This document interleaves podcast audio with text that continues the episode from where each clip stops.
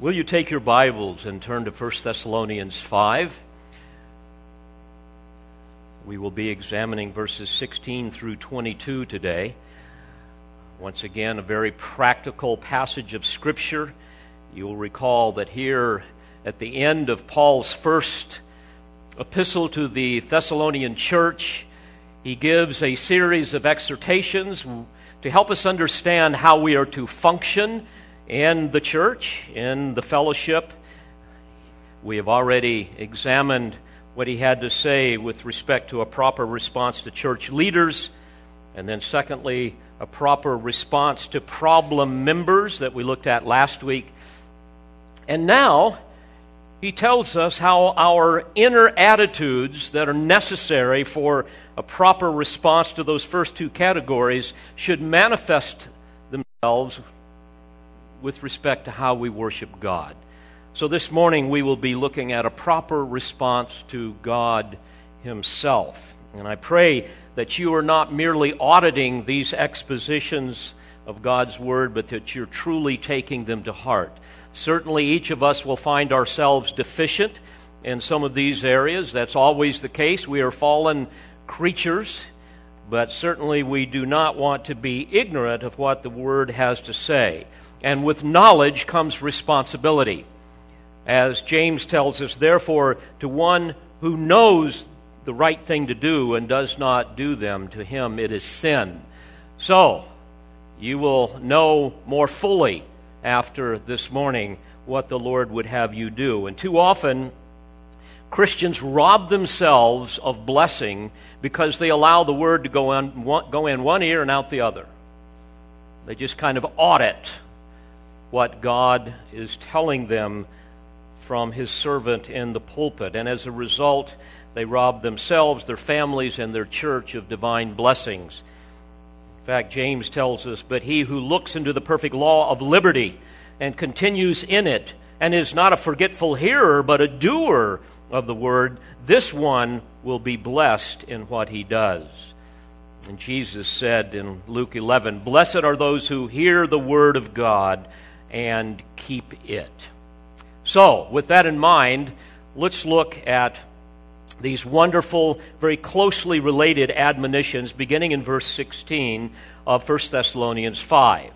Rejoice always, pray without ceasing, in everything give thanks, for this is God's will for you in Christ Jesus. Do not quench the Spirit, do not despise prophetic utterances, but examine everything carefully. Hold fast to that which is good. Abstain from every form of evil. And this morning I will simply use each verse for an outline. So let's look first at the exhortation to rejoice always. Now, we must remember that the Thessalonians were struggling with some severe hardship. They were enduring persecution. You will recall that the Apostle Paul tells us that they turned to God from idols to serve the living and true God and wait for His Son from heaven.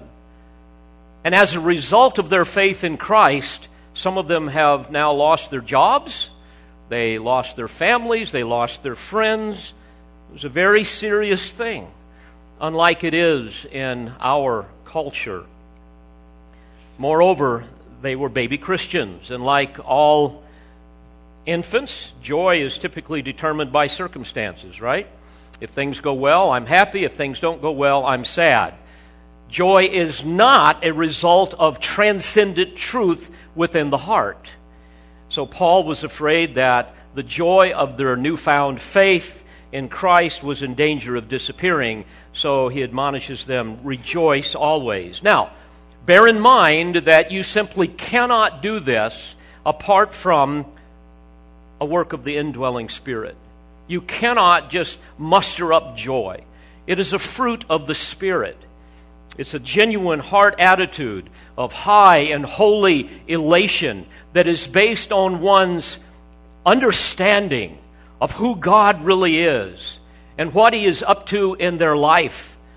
It's also based upon a history of experience where they have seen over and over how God has proven himself powerful on their behalf. Happy is the man who not only hears the joyful sound of the gospel, but who has had its truths written upon their heart, who is living them out. Christian joy literally must flow from a spring of, of truth. It's, be, it's because a man has a real reason for rejoicing that he will rejoice, regardless of circumstances. Beloved, you must understand that true joy is really a celebration of undeserved mercy and saving grace, realities that, that occupy the mind and animate praise within the soul. Paul said it so well. He says, if then you have been raised up with Christ, keep seeking the things above, where Christ is, seated at the right hand of God. Set your mind on the things above, not on the things of this earth. In other words, regardless of the situation, be preoccupied with God's purposes, His plan, His power, His provisions. Ah, but Pastor, you don't understand. My spouse hates me, and my life is miserable. Well, then, dear friend, you must transcend your legitimate sorrows by focusing on the character of God who loves you with an infinite love. You must rejoice because He has forgiven your sins. You must celebrate the fact that He's made you a new creature in Christ, that He's given you promises, that He's causing all things to work together for good to those who love God, to those who are called according to His purpose. And even now, He is conforming you into that purpose, which is the image of Christ. David testified to this great promise when he said, all the paths of the Lord are loving kindness and truth to those who keep His covenant and His testimonies. Yes, but Pastor, I have lost my income and my health is failing. How can I possibly rejoice always? Dear friend, you must understand that in the midst of your trial, you can plead for God's strength and His all-sufficient grace. But know this, that God is in it, that the Spirit of God will help you. He is faithful. He is a wise and an active comforter. And He never attempts that which He cannot accomplish. So use your pain to find an even greater intimacy with the lover of your soul. Rejoice knowing that Christ has accomplished your redemption, that you have a living hope through the resurrection of Jesus Christ from the dead to obtain an inheritance which is imperishable and undefiled and will not fade away, reserved in heaven for you. But oh, Pastor, I have just lost my spouse, the love of my life. Oh, dear friend, know that God is in it and that He sympathizes with your pain. Learn afresh the lesson that there is absolutely nothing on this earth that can bring lasting joy, that your only joy is ultimately in Christ. Remember that sorrow is for the night, but joy comes in the morning. And be like Job, who in the midst of unimaginable suffering learned well the lesson of God's sovereignty, learned well the lesson that God is infinitely wise and powerful, and celebrate those things. Be like Paul, who said of himself in Second Corinthians six ten, be sorrowful, yet always rejoicing.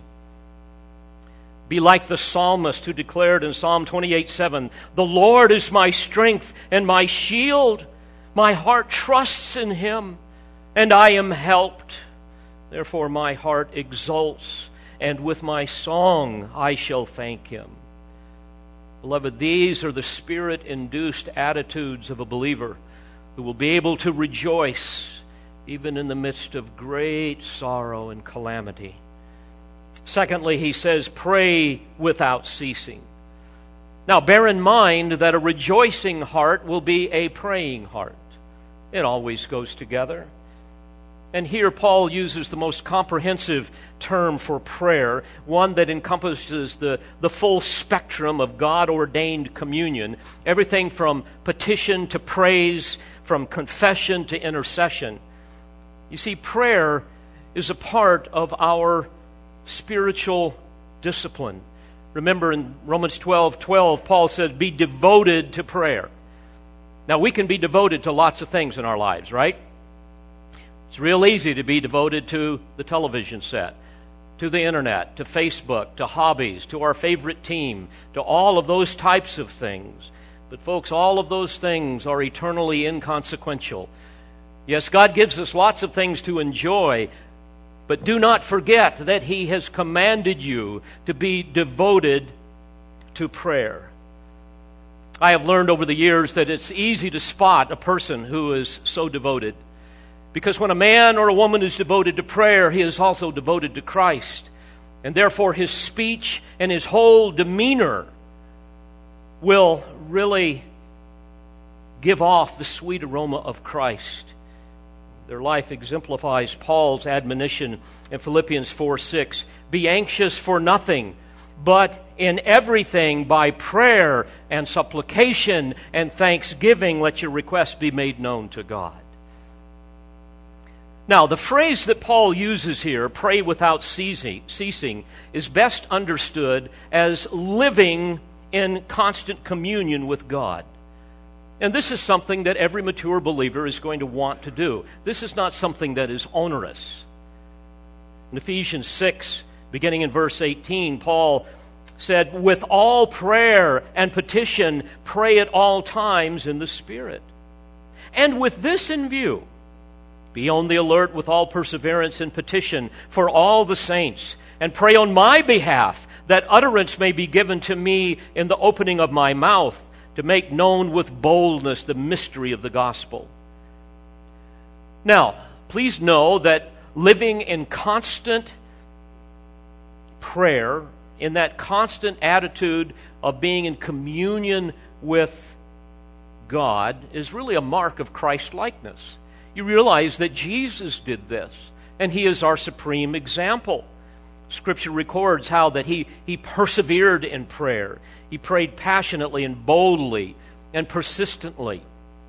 In fact, Luke tells us that the reason the Lord gave the parable of the persistent widow, you remember that in Luke eighteen?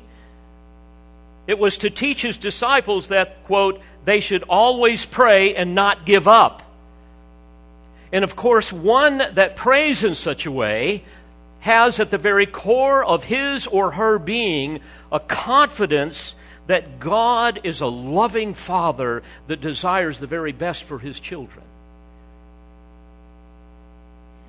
For the most part, this was the habit of the early saints. Beginning at Pentecost, we read in Acts one and verse fourteen, these all, referring to the apostles, with one mind were continually devoting themselves to prayer, along with the women and Mary, the mother of Jesus, and with His brother, brothers. Likewise, in Acts chapter twelve, verse five, we read, Peter was therefore kept in prison, but constant prayer was offered to God for him by the church. Now, habitual prayer, meaning living in communion, in that state of communion with the living God, is evidence, really, of genuine saving faith. Unbelievers know nothing of this. They have no desire for this type of thing. In fact, unbelievers will typically only pray in times of great desperation. But sadly, their prayers fall on deaf ears. Many times I've been in hospital waiting rooms where I've heard people who have wanted absolutely nothing to do with God suddenly cry out to Him to save their loved one, but He does not hear them. During a time of terror and distress, God says in Proverbs one twenty-eight, they will call upon me, but I will not answer. They will seek me diligently, but will not find me. But not so children of the Heavenly Father. He always hears and answers according to His perfect plan. What father wouldn't, right? What father would turn a deaf ear to his own child that he loves? And friends, what a privilege to come boldly before the throne of grace in time of need. How much more we should live there in time of in times where we really have no need per se, but we live there because we love the Lord and we want to praise and worship Him. Imagine what your life, what's your marriage, what's your family, what your church would be like if you really got serious about prayer, being devoted to prayer. Pray without ceasing. The third exhortation really ties together this trio of admonitions. He says in verse eighteen, "In everything give thanks, for this is God's will for you in Christ Jesus." In other words, regardless of the circumstances, give thanks. You see, gratitude is at the very heart of worship, isn't it? I remember so vividly the twenty-nine pastors I trained in Kenya. Most of them had walked at least a week, some two weeks, and several of them had walked for three weeks. Some were sitting in the classroom without a pen or a pencil. I remember I had just thrown in some extras, and I gave them all pens and pencils, and you would have thought it was Christmas. Most were hungry. Most were sick with worms. Three or four of them were shaking violently with malaria. One of them was our brother Elijah Arak. But you know what? They did not complain. They did not clamor for medical attention.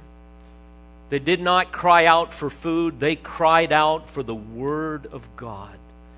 They were absolutely starved for the glory and the greatness of God and His Word. I had the privilege of training them for several weeks to help them understand the doctrine of salvation. And their hearts were filled with joy and thanksgiving. Jack, you were there. You remember. And oh, you should hear them sing.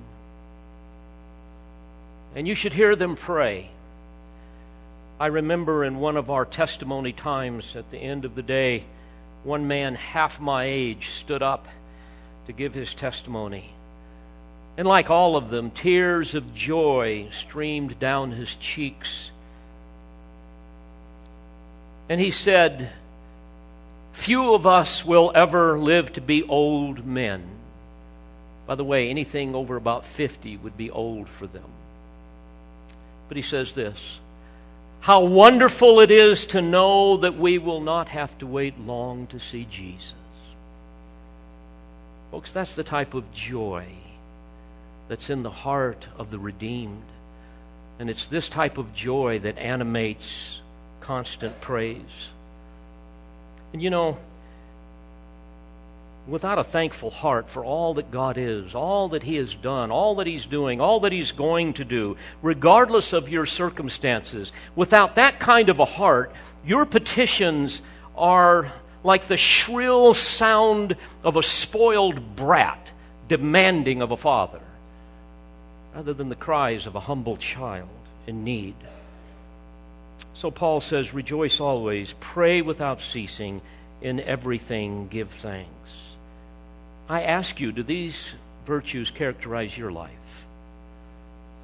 I hope they do, because Paul says, "For this is God's will for you in Christ Jesus." Often people will ask me to help them discern God's will for their life. "Pastor, I'm struggling to discern God's will for my life. Can you help me?" And many times, this is one of several passages I will take them to, because this is the will of God right here. Certainly, if we look at Scripture, it's His will that we be saved, that we be sanctified, that we be Spirit-controlled, that we be submissive, that we suffer. But here he gives even more specific clarity. It is the will of God for you in Christ Jesus to rejoice always, pray without ceasing, and give thanks in everything. So let's start there, okay?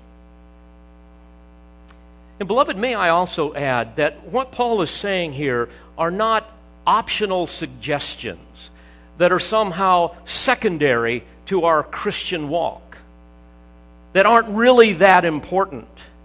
No, as we look at this, we see that these are divine imperatives that stand at the very core of God's plan for your life and your ministry. These virtues should define the character of every believer, so we simply must take them seriously. Now, as Paul moves on, he gives five final exhortations that really pertain more specifically to the person and the work of the Holy Spirit. Notice he says first in verse nineteen, do not quench the Spirit. By the way, if you're not rejoicing always, praying without ceasing, and you're not giving thanks in everything, you're going to quench the Spirit. But he's going to go on to add to this, all right? Do not quench the Spirit, which literally means do not put out the Spirit's fire in your life. Do not retard his work in your life. Now, dear Christian, don't miss this, because many do. First, I must remind you of some of the profound ministries of the Holy Spirit, lest we forget. You will recall that Jesus said that he would ask the Father to, spit, to send the Comforter, the Paraclete, the Holy Spirit, and that he would convict the world of sin, righteousness, and judgment. He did that in my life. He's done that in yours. And he continues to do that. In fact, Jesus said it's the Spirit who gives life. He is responsible for the great work of regeneration, that supernatural, instantaneous impartation of spiritual life to the spiritually dead. He's the one that causes us to be born again, and then he causes us to grow into the likeness of Christ. He is the one that gives us discernment and strength to be able to live out our journey of this life, the journey of progressive sanctification. In fact, Paul prayed for the Ephesians in Ephesians three, in verse sixteen, that God would grant them according to the riches of his glory to be strengthened with power through his Spirit in the inner man. Beloved, don't forget that our ability to love God is the work of the Holy Spirit. Moreover, our ability to ex- to subjectively experience the love of God for us is a work of the Holy Spirit. Paul says in Romans eight sixteen, the Spirit bears witness with our spirit that we are what? Children of God. He performs so many ministries in our lives. Scripture says he strengthens. He is our source of unity. He is our access to the mind of God. He intercedes for us in prayer. He works with our conscience. He is our teacher, our source of illumination, liberty, strength, and power, our source of fellowship and spiritual fruit. He is the one who bestows upon us spiritual gifts to serve Christ and one another. He is our source of true worship, our strength and guide for walking in this life. He is our guard of the truth, the seal or the guarantee of our inheritance. He is the one who restrains our sin and leads us away from it. He is our source of witness concerning Christ, the source of Scripture, our spiritual food. Beloved, do not quench these magnificent supernatural works of the Spirit in your life. Don't put out the fire with your rebellion and your hypocrisy and your apathy and your sin. Instead, stoke the fire by being filled with the Spirit, which literally means to be Spirit-controlled, to be controlled by the Spirit through obedience to His Word. Remember in Galatians five, if we walk by the Spirit, we will not carry out the desires of the flesh. The converse is therefore true. If you do not walk, if you refuse to be controlled by the Spirit, as He has revealed Himself in, in His Word, you will carry out the desires of the flesh. You will not bear the fruits of the Spirit, and therefore you will put out the fire in your life.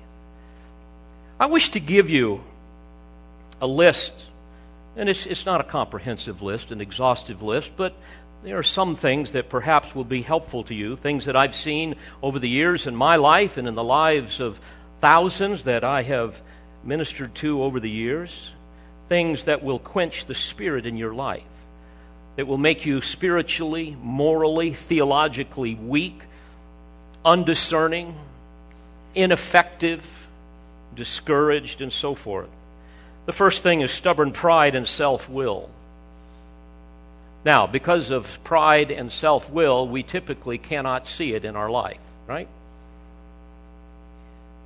So let me give you some symptoms of stubborn pride and self-will that will quench the Spirit in your life. You will be indifferent and insensitive to the Word and the will of God.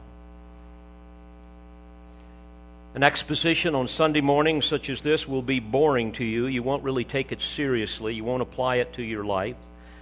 You really have no appetite for reading the Word of God, meditating upon it, hiding it in your heart, searching the Scriptures diligently. And when you do read your Bible, you'll only do so for information, rather than seeking to know more of the unsearchable riches of Christ and how you can become more like Him. And this will lead to a second category of fire retardant in your spiritual life, and that is an unwillingness to deal biblically with life-dominating sins. You see, again, when you fail to walk by the Spirit, you're going to carry out the desires of the flesh. And then you will justify your selfishness, your lack of love, your outbursts of anger, your bitterness, your gossip, your immorality, your, well, you name it. You're going to justify all of those things with a myriad of ridiculous excuses, all the while being blind to how your life is destroying your marriage, your children, every key relationship. A third category is idolatry. Now, idolatry is far more than worshiping images made with hands. It includes worshiping substitutes for God that we have erected in our hearts. Fundamentally, idols of the heart include anything that we desire and find satisfaction in more than God. Perhaps, to say it a little bit differently, we become idolaters when our greatest joy is found in something other than God. Surely that will put out the Spirit's fire in your life. A fourth category is discontentment and resentment. The two tend to go together. It's when our heart is filled with reasons to complain rather than rejoice. We are sour and sullen and whiny, and we refuse, therefore, to accept God's purposes and plan for our life when difficulties arise. We begin to subtly doubt God's goodness. We begin to think that He's unfair, and we begin to operate more and more in the flesh rather than choosing to trust in God's provisions and His strength and in His power. And, of course, this is the opposite of what God would have us do. We are told in James one and verse two, "Consider it all joy, my brethren, when you encounter various trials, knowing that the testing of your faith produces endurance." I remember one lady saying, "I hate that verse." And sometimes that's how we feel, but we don't say it. He goes on to say, "And let endurance have its perfect work, so that you may be perfect and complete, lacking in nothing. But if any of you lacks wisdom, let him ask of God, who gives to all generously and without reproach, and it will be given to him." A fifth category that will quench the Spirit is bad theology. And some of you have brought, brought some very bad theology into your life, in your marriage. See, false teaching is not of the Spirit, it's of the father of lies. And the Spirit sanctifies us according to the truth, and believing lies will greatly inhibit that work. A sixth category is failure to use your spiritual gifts in the body of Christ. I mean, think about it. The Holy Spirit administers spiritual gifts to the church by empowering every saint with at least one or multiple gifts so that they can serve in some unique capacity in the church to bring glory to Christ and to minister to the body. So failure to use your gift is an insult to His grace, and it will render you unfulfilled and ineffective. I can't imagine what it would be like if every member of Calvary Bible Church got serious about that one issue. A seventh category is an undisciplined spiritual life. You merely live for yourself with no commitment, no plan, no desire to, as Paul said, discipline yourself for the sake of godliness. No personal pursuit of holiness. There's nothing in your schedule where you say, this is reserved for my time with God, my time of prayer and meditation. No decisive determination to really serve Christ, no burden for the lost. It all goes together, doesn't it? No hatred of sin, no determined effort to kill it, no desire to be more like Jesus. You become nothing more than what I would call a spiritual sluggard, an entitlement Christian. You want reward without responsibility. Beloved, if these things describe you, there's no fire in the furnace.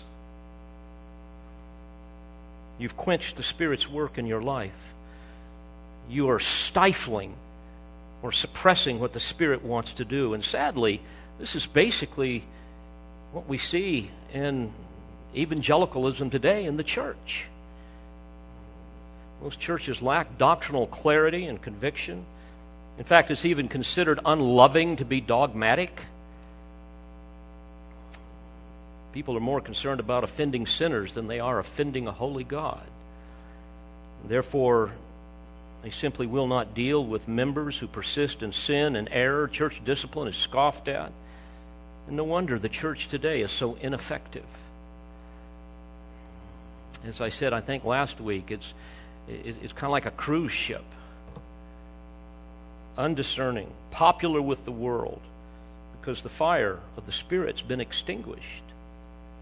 John MacArthur said, quote, "The self-absorbed church, preoccupied with attaining personal comfort, success, and achieving man-centered solutions to life's problems, possesses a superficial faith that cannot discern between good and evil or truth and error."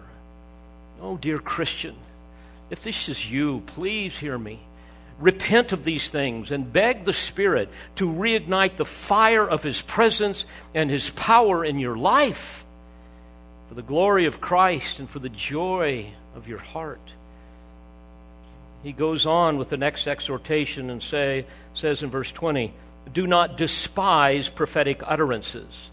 Now, bear in mind these early saints did not did not have a closed canon as we do today.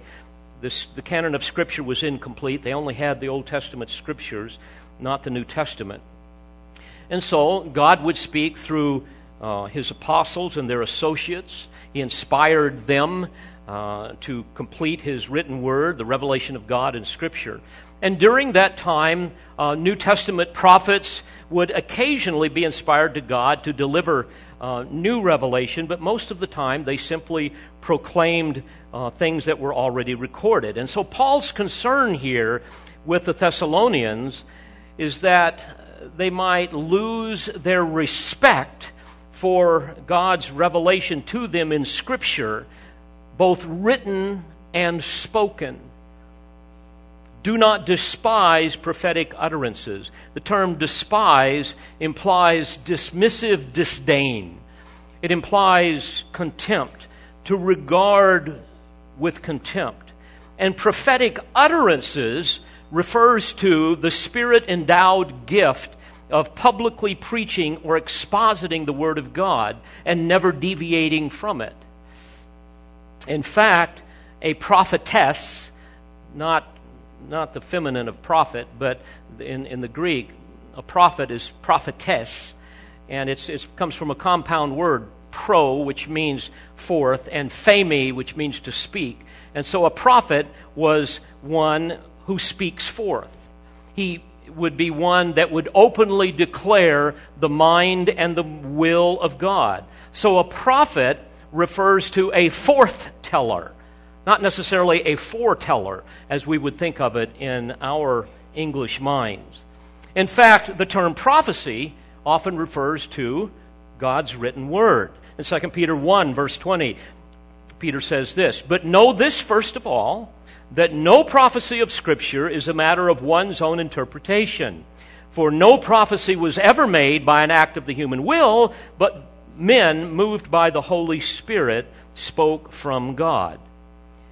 And you might recall how Paul urged the saints in Corinth to desire the prophetic gift because it was the Holy Spirit's method of strengthening, encouragement, and comfort. You read about that in First Corinthians fourteen, verses one through three. Now, evidently, some of the Thessalonians despised prophetic utterances. They did not, did not like the prophetic proclamation of the Word. And some of them may have had reason to do so because they were highly suspicious of some of the wacko, itinerant philosophers and preachers that kept coming through the town and all of the towns, false teachers that were constantly plying their trade in their city. The same, same type of stuff. You can turn on your television almost any time and you can, you can see these guys and gals. And you remember, they had already been deceived by some wolf in sheep's clothing with respect to uh, the day of the Lord, remember? And Paul had to straighten them out on all of that. And to be sure, whenever God builds a church, Satan builds a cathedral. Whenever God calls his man, Satan will crown his. Wherever God plants wheat, Satan sows his tares. So we need to be discerning. But you can carry it too far. Remember, for example, in Ephesians four and verse eleven, Paul says, and he gave some as apostles, some as prophets, and some as evangelists, referring to church planters, missionaries, and some as pastors and teachers. That's what God has called me to do. Why? For the equipping of the saints, for the work of service to the building up of the body of Christ. So in other words, we don't want to despise what God has put into his plan. Do not despise prophetic utterances. By the way, to do so would quench the Spirit. Because again, remember, it's the Spirit of God who is the author of Scripture. And Scripture is the inspired, inerrant, infallible, authoritative, all-sufficient Word of the living God. And as believers, we cannot know and enjoy God's truth without it. We cannot gain victory over Satan and sin without it. We cannot grow in faith and obedience without it. We cannot worship God in spirit and truth without it. So do not despise prophetic utterances, but, notice verse twenty-one, examine or literally test everything carefully. So he's saying, don't be naive here. Don't be gullible. Learn to distinguish truth from error. In other words, be like good Bereans. Remember in Acts seventeen eleven? There we read that they received the word with great eagerness, examining the Scriptures daily to see whether these things were so. We can also use the test that Jesus used to determine whether or not a man was a false teacher. Remember in Matthew seven? You will know them by their fruits. So you look at their life, you look at their message. And I'm thankful that so many of you will call me or email me. Uh, I get them all the time, and I really rejoice in that. Sometimes I probably write too much. Uh, I, th- I think some of the elders had teased me about writing epistles to people and answering their questions. But, but I love to do that because I want you to know the truth. And this is what we need to do, especially in light of the massive amount of information that's out there today on television, on radio, on the internet. I mean, there's so many opportunities for error to be disseminated. And I would also add, be especially careful about what you pick up in the Christian bookstore. I know firsthand that they are driven much more by dollars than they are by truth. And error sells much better than truth. So Paul says, examine everything carefully. And then he adds another exhortation. Hold fast to that which is good. Hold fast to. It's interesting in the original language. It means remember. It means retain, possess, embrace with all of your heart that which is good. Allow that to shape your life in Christ. And this was so important for those early saints. They had to be discerning with all these nut jobs that kept coming through the town and even were coming into the church, each claiming some special message, some unique revelation from God.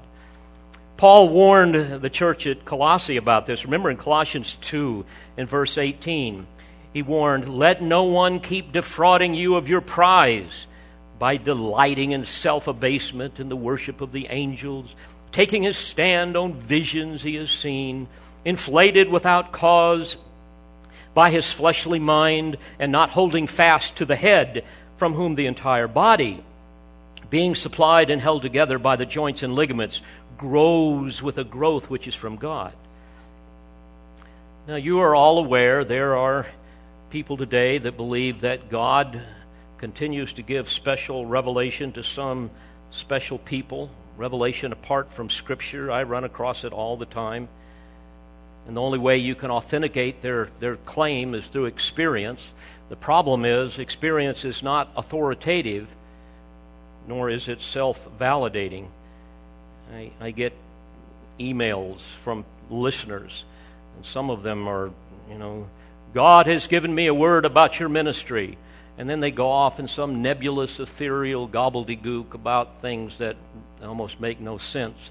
Or they confront me on how dreadfully wrong I am and how I've interpreted some passage, and they will give some bizarre interpretation of a passage of Scripture. I remember one time uh, years ago, a man came in the door right as I was getting ready to preach. I remember, I'll never forget the guy. He looked like Colonel Sanders. He had on a white suit and white hair and all the, the stuff, and, and he was ecstatic. And he said, oh, I've received a vision from God. Where's the pastor? So they bring me out, and he he tells me, yes, I've received a vision of God, and, and he has told me to come here and give it to your people. And I thought, oh, boy. And so um, I asked him to tell me a little bit about the vision, and and somehow in the midst of that, I, I said, oh, oh, I'm sorry, you've got the wrong church. Uh, you're in the wrong church, and I sent him to another church over in Pleasant View. Um By the way, I'm not saying that was the most noble thing to do. It, it's just the only thing that, it seemed like the right thing to do at the time. But the point is, you're always going to have people, and some of them, I mean, they may even be delusional, or they may have heard something legitimately, but it wasn't from God. It was from some something else. So we have to be discerning. But I might add that Scripture is clear that the canon is now closed. There are so many passages. You know, Jude three tells us that we are, t- we are to contend earnestly for the once-for-all delivered to the saints' faith, referring to the Word of God. And we're clearly told that God's revelation is not to be amended after it is written. Remember Revelation twenty-two, eighteen and nineteen, and so forth. But regardless of the preacher, regardless of the teacher, regardless of the author, regardless of the lyrics of the song, we need to examine everything carefully and hold fast to that which is good. And then fifth, he says, abstain from every form of evil. You know, um, abstinence is something that people don't like today, right? It's kind of a bad word. We want to have freedom to do everything. But we're told here to abstain. It literally means to avoid, to hold yourself away from, keep your distance from every form of evil. And the term form translates a word in the original language that refers to the outward appearance of something that reflects an inward reality. In other words, when you see or hear something that, that doesn't seem right, you may not even fully know what it is, but be aware of it and hold yourself away from it, especially you, if you know that it is evil, which refers to that which is wicked, that which is that which is morally perverted, perverted, that which is malignant, which is toxic, anything that is reprehensible to a holy God and harmful to you, stay away from it. Now, given the context here regarding prophetic utterances, no doubt he was especially thinking about the, quote, inspired revelation that these preachers were giving them. Be careful with that, because that doesn't originate from the Holy Spirit. It's toxic. Stay away from it. Sometimes people will say, hey, have you read this book? I'll say, don't touch it. It's toxic. It's poison. You don't even need to know what's in there. But certainly this would include any wicked temptation. Remember in First Peter two eleven, Peter says, beloved, I urge you as aliens and strangers to, here's the word again, abstain from fleshly lusts which wage war against the soul. Dear Christian, let it be said of you what was said of Job. You remember in Job one, in verse one, we read this: "There was a man in the land of Uz whose name was Job, and that man was," I love this, "that man was blameless, upright, fearing God, and turning away from evil." Isn't that great? That's how we need to be. So, dear friends, again, here in this final section of Paul's first epistle, we learn the proper response to God, especially the Holy Spirit. And I want to challenge you this morning in closing. Will you quench the Spirit in your life today by despising the prophetic utterances that you have just heard? By letting them go in one ear and out the other, not really caring about what God has said through His servant? Or will you fan the burning embers of your lethargy into a blazing, roaring fire of spiritual power? Oh, how I hope you will. Will you ask the Spirit to set your life ablaze for the glory of Christ and strengthen you to rejoice always? Pray without ceasing. In everything give thanks, for this is God's will for you in Christ Jesus. Do not quench the Spirit. Do not despise prophetic utterances, but examine everything carefully. Hold fast to that which is good. Abstain from every form of evil. My, how this would transform our lives, our marriages, our families, and our church. Let's pray together. Father, we thank you for the clarity of your word